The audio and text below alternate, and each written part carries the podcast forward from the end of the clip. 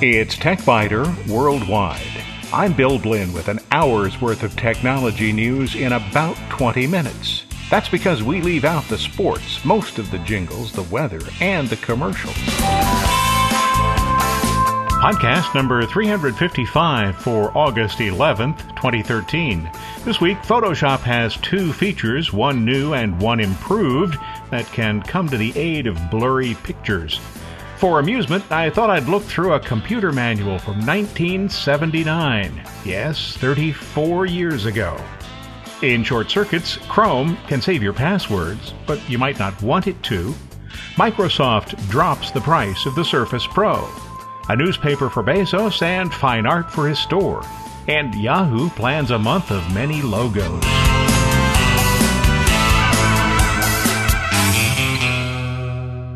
Two of the new features in the latest version of Photoshop, or perhaps more accurately, one new, one improved, are designed to make specific kinds of images better.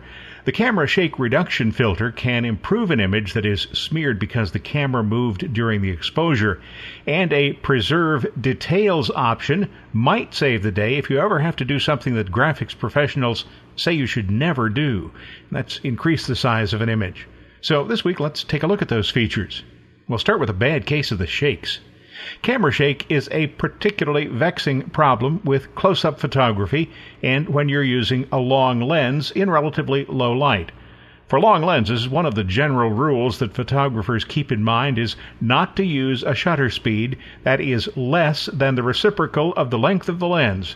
Okay, that sounds complicated, but it's really simple. Let's say you have a 200mm lens. What's the reciprocal of 200? It's 1/200th. So the shutter speed shouldn't be any lower than 1/200th of a second. 1/250th would be fine. 1/125th would be in the danger zone. At least that's the way things used to work. Digital cameras have simultaneously made things both better and worse. They're made better because you might have a lens that stabilizes the image. Nikon calls these lenses VR, or vibration reduction. Canon uses the term IS for image stabilization. Most point-and-shoot cameras don't have these features, but when the feature is present, the technology might allow you to use a shutter speed that's 1 or 2 stops slower than what you might expect. In the previous case, 1/125th would still be acceptable, and even 1/60th might result in acceptable images. But I said digital cameras also make things worse? Well, unless you have a great deal of money. The camera you're using probably doesn't have a full-frame sensor. Sensor designations make no sense because the sizes are based on 1950s technology, and that technology described the size of sensors used in old television cameras. Fortunately, though, there are only two main sizes in digital SLRs intended for consumers and semi-pros, either APS-C or Micro Four Thirds. Actually, there are slight differences between the Nikon and Canon APS-C standards, but let's not go there. Because these sensor sizes are smaller than standard 35mm film frames, they have kind of a multiplier effect on the lens. The Nikon APS-C multiplier is 1.5, Canon's APS-C multiplier 1.6, and the Micro Four Thirds multiplier 2.0. So that means a 200mm lens is the equivalent of a 300mm lens on a Nikon APS-C camera, 320mm on a Canon APS-C camera, and 400mm on a Micro Four Thirds camera.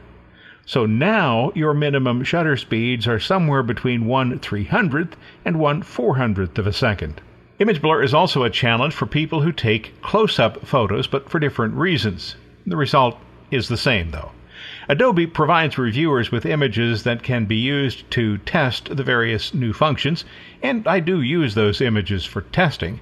When it comes time to explain how the feature works here, though, I generally use one of my own images, or at least one taken by somebody in the family.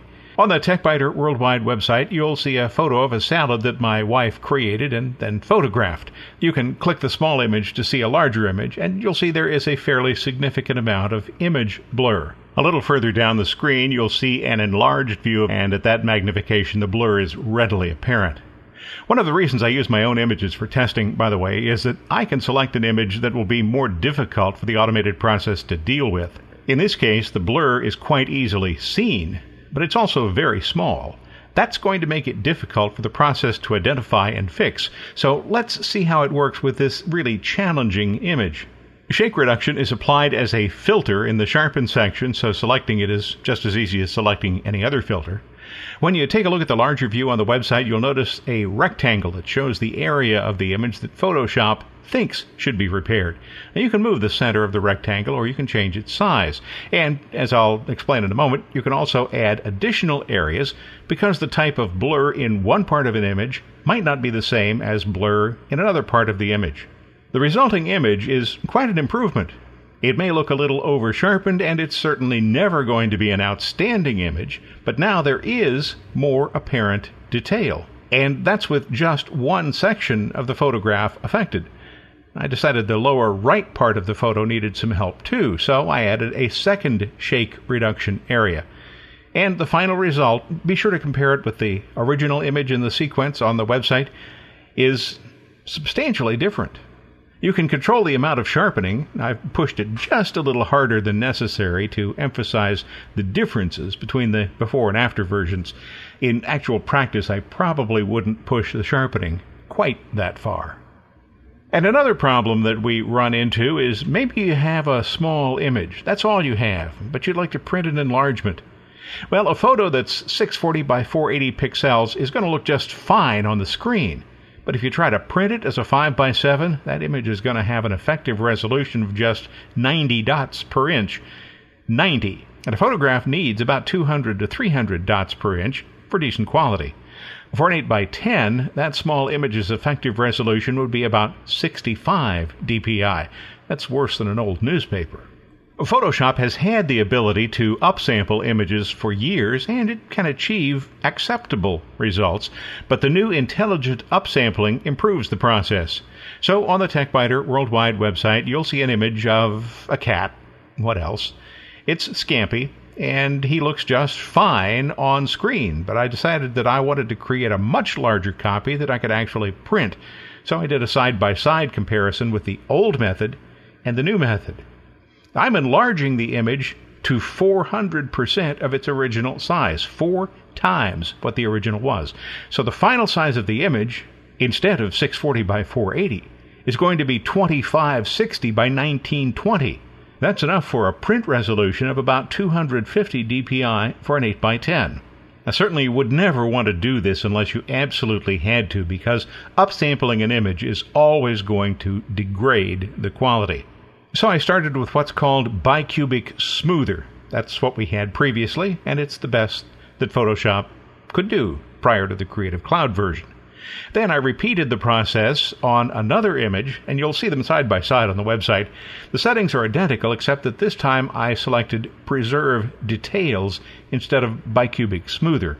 A 400% enlargement is an enormous change. Photoshop will need to fill in many megabytes of details that simply aren't present in the original. It's the difference between a photo that holds a bit less than 1 megabyte worth of data and an image that holds more than 14 megabytes of data.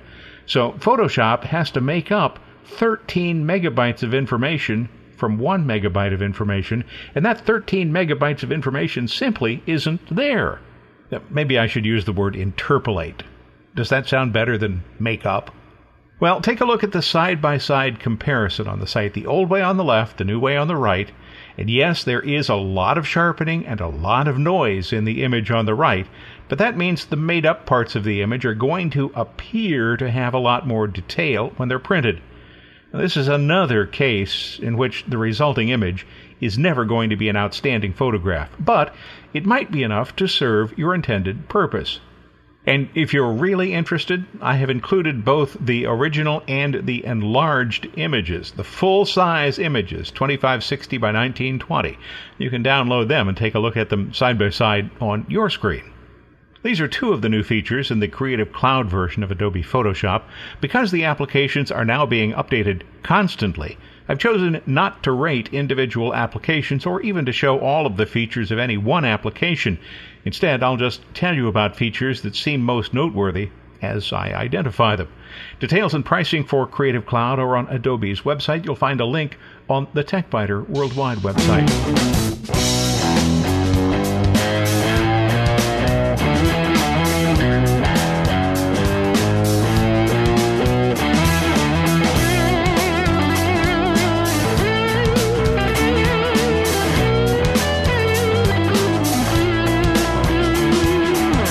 In many ways, Adobe software is leading us toward the future of computing. For example, software that is effectively leased or rented with a license that has a set start and end date. Software that can automatically update itself as new features are released. Was anyone thinking about this kind of stuff in 1979? Well, probably not. But then again, you might be surprised to see just how far in the future some people's minds were 34 years ago. I've talked about the Xerox Palo Alto Research Center previously because it is the place where most modern computing was invented. The graphical user interface, the mouse, many of the protocols that run the Internet, object-oriented programming, the laser printer, desktop computers, and even notebook computers all trace their heritage back to PARC. Xerox was never able to wring a profit out of PARC, and had the operation been located closer to the company's headquarters in Connecticut, it probably would have been shut down. Fortunately, it was distant all the way in California, and as a result, the engineers there gave us the earliest versions of the tools that we all take for granted today. You'll see a picture of a desktop computer called the Alto on the TechByter Worldwide website. The Alto could be considered the first desktop computer, and I have mentioned it previously. The screen sat on the desk along with a keyboard and a mouse, but the main part of the system, it was actually under the desk. Thanks to listener Wolfgang Gunther, I have a copy of the Alto User's Handbook. I've had it since January, and looking through it has provided some fascinating insights. There are stories of PARC engineers looking at pizza boxes and wondering why a computer couldn't be constructed that would be about the size and shape of a pizza box. It could fold open, they thought, with a screen on one side and a keyboard on the other. Of course, that was long before flat screens were invented, and when even floppy disk drives were the size of shoeboxes. Oh my goodness. Engineers and pizza. Who would have thought? The manual you'll find on the TechByter Worldwide website looks nothing at all like today's software manuals. For one thing, the most current software and hardware don't have printed manuals these days, and only a few even have PDF manuals. Back then, the manual had to explain everything about how the system could and should be used. Now, and there were no pictures, no screenshots, just text. Not even any big fancy headlines. I did find a little sexism on page 1, though. As forward-thinking as the engineers were, they seemed to assume that the operator of the Alto would be a man, and that the man would have no clue how to obtain replacement parts. For that, ask your secretary. I quote, "To do anything with an Alto, you must have a disk pack. This is a circular yellow or white object, about 15 inches in diameter and 2 inches high. Your secretary can tell you how to obtain a new one from the stock kept by your organization." And we find out about SWAT. That's the early version of Control-Alt-Delete, or if you have a Mac, Command-Option-Escape. Again, I quote, "You can usually stop what's going on and get back to the executive by holding down the left-hand Shift key and striking the SWAT key, which is a blank key in the lower right corner of the keyboard on the Alto 1s and the upper right corner on the Alto 2s. If this doesn't work, you can push the boot button." And there was a section on file servers. Yes, file servers did exist in 1979, at least at PARC, and they were used for storing files and printing. That meant network technology was available too. Now keep in mind that this was just 9 years after the Advanced Research Projects Agency Network, or ARPANET, had been expanded with connections from coast to coast. Here's what the manual said about file servers. A file server's disk typically has hundreds of times the capacity of your own Alto disk. Moving the non-current files to a file server is a way to free up space on your own disk for other things, and a file server is a good place to put documents you want other people to be able to get at. Are you enjoying this? I am. Printing certainly was complicated in those days. It's a little less complicated today, but, you know, printers still have the capacity to befuddle even talented programmers. Maybe that should be especially talented programmers. The Alto Manual talked about printing this way. The subject of printing is somewhat complicated because of the large number of variables involved. To begin with, there are many different programs you can use to prepare documents for printing. Bravo, draw, markup, cell, etc.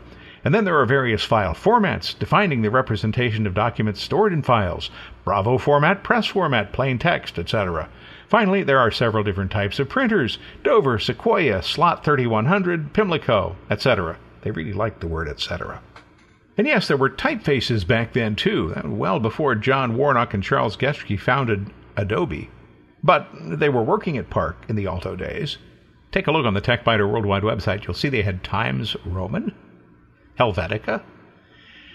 Oh, and that's about it. How about new software releases? Well, you couldn't just hop on the Internet and download them because the Internet didn't yet exist. The File Transfer Protocol, or FTP, did exist, and those located at the few locations that were actually connected via ARPANET could certainly obtain files that way. There's a fairly long section in the manual explaining how to get your new software. And then there was this little block on the desk beside the keyboard. It was called a mouse. And no, Steve Jobs did not invent the mouse. That was Douglas Engelbart at Park. A section of the Alto Manual explains how to use it. You'll find that the mouse works better if you hold it so that it bears some of the weight of your hand. If the cursor doesn't move smoothly when the mouse is moving, try turning the mouse upside down and spinning the ball in the middle with your finger until the cursor does move smoothly as the ball moves. If this doesn't help, your mouse is broken. Get it fixed. Get it fixed?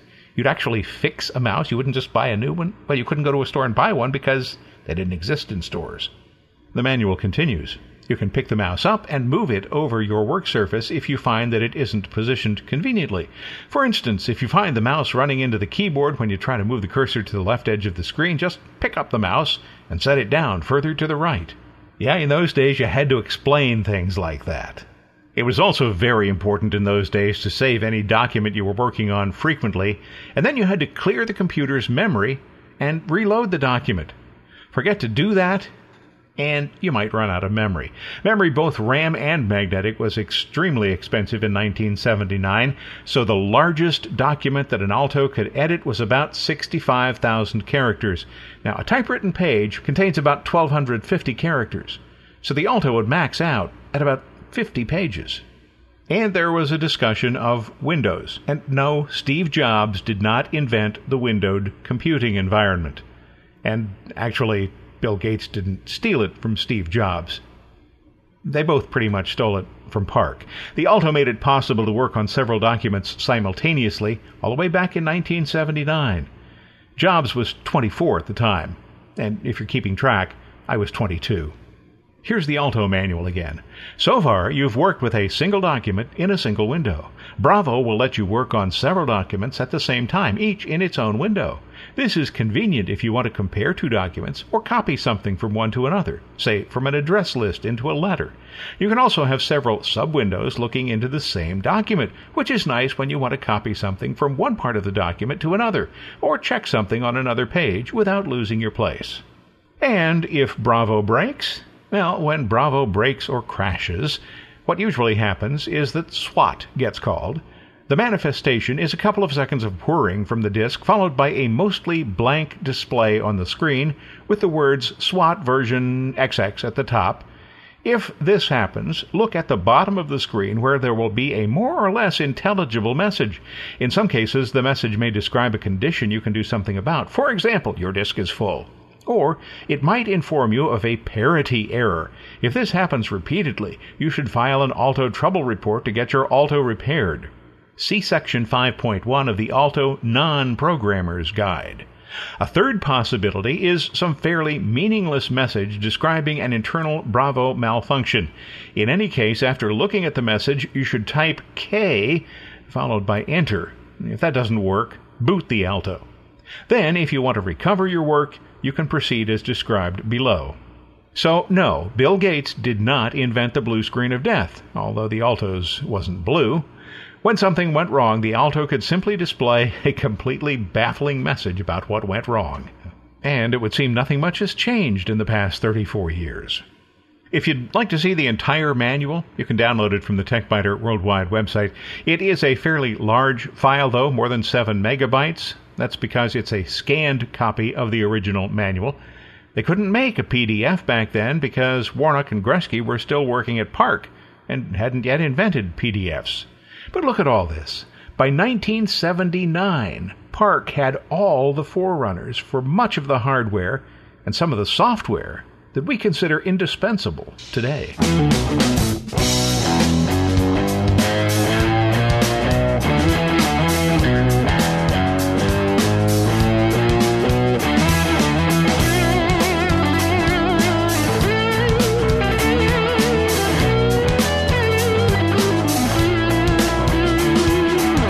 In short circuits, it's not uncommon for people to have browsers store passwords. Internet Explorer can do it, Firefox can, Chrome can.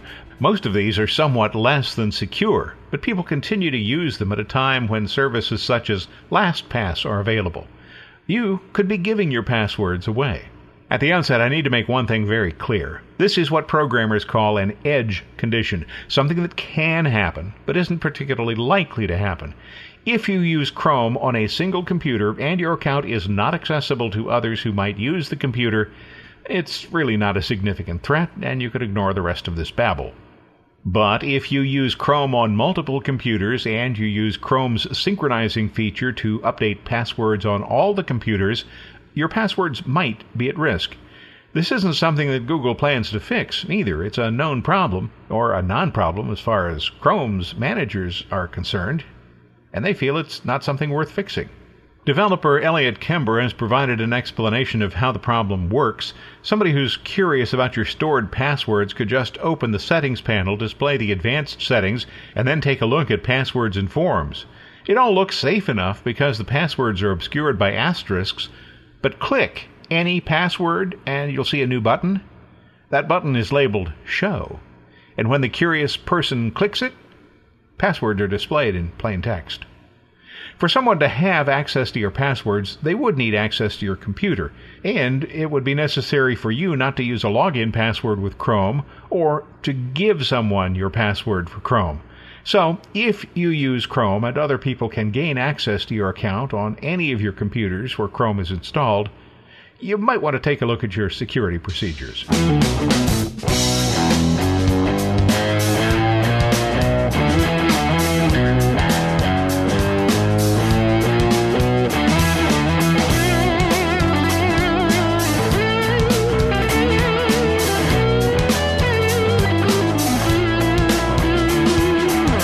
You probably saw this one coming. Microsoft recently dropped the price of the Surface RT tablet by $150, but left the price of the more powerful Surface Pro where it was. The Pro is the tablet that can run standard Windows applications and not just Metro apps. Well, now the Surface Pro's price has dropped by $100.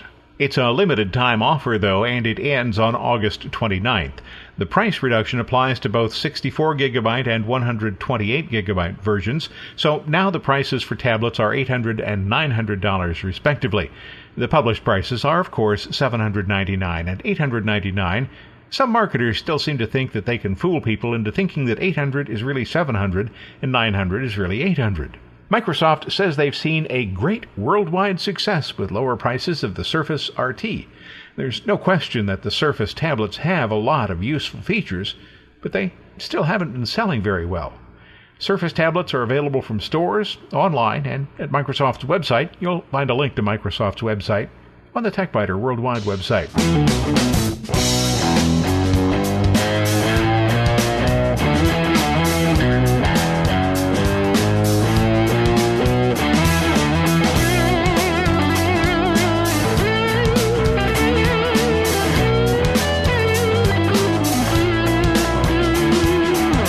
So now Amazon CEO Jeff Bezos has joined the news biz, and Amazon is offering fine art.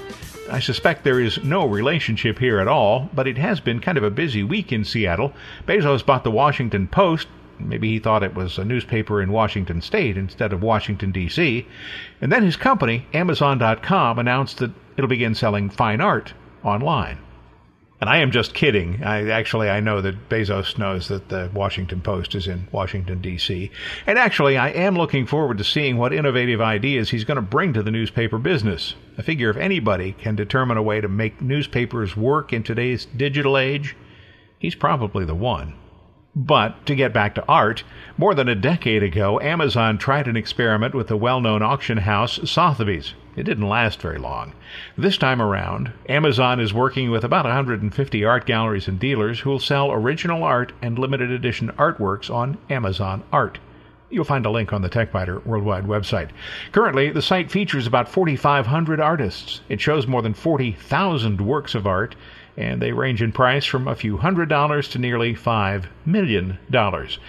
Amazon.com always offers a wealth of information about products it sells, and so is the case with Amazon Art. And by the way, Amazon Art still carries a beta tag, so watch out for wet paint.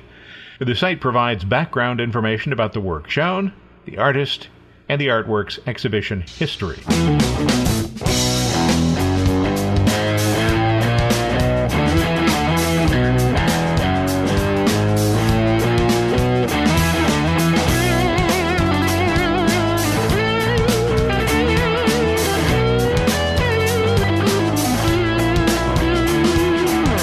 When radio stations plan to change formats, they often play the same piece of music over and over and over for a weekend or maybe an entire week.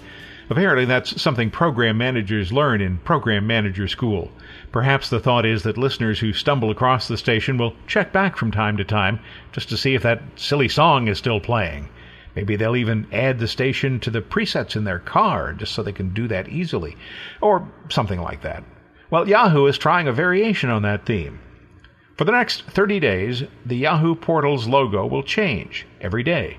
At the end of the period, a new permanent logo will take its place, according to Yahoo's chief marketing officer, Kathy Savitt. Yahoo has been making lots of changes recently, making people come into the office to work, for example. And Savitt says the new logo will affect Yahoo's rapid changes and its renewed sense of purpose. Perhaps we should be grateful that Yahoo didn't spend 2 years creating a mission statement that could be written by an average business administrator class in about an hour. And don't laugh, I've seen it done. Savitt says that Yahoo has introduced beautiful new products that have changed the way visitors see the weather, read email, share photos, and follow sports teams. We've partnered with great artists, she said, to take Yahoo on the road. And she pointed to the acquisition of Tumblr as another example of Yahoo's new present and its possible future. The new logo will be a modern redesign that's more reflective of our reimagined design and new experiences, Savitt said in typical marketing speak. And that's why Yahoo will display a different variant of the logo every day for a month. It's our way of having some fun, she said, while honoring the legacy of our present logo. And if you miss one, Yahoo will allow you to collect the entire set online. Be the first in your neighborhood to have them all. Or if you want to be among the first to see the new logo, set a calendar reminder for midnight Eastern Time, the morning of Thursday, September 5th.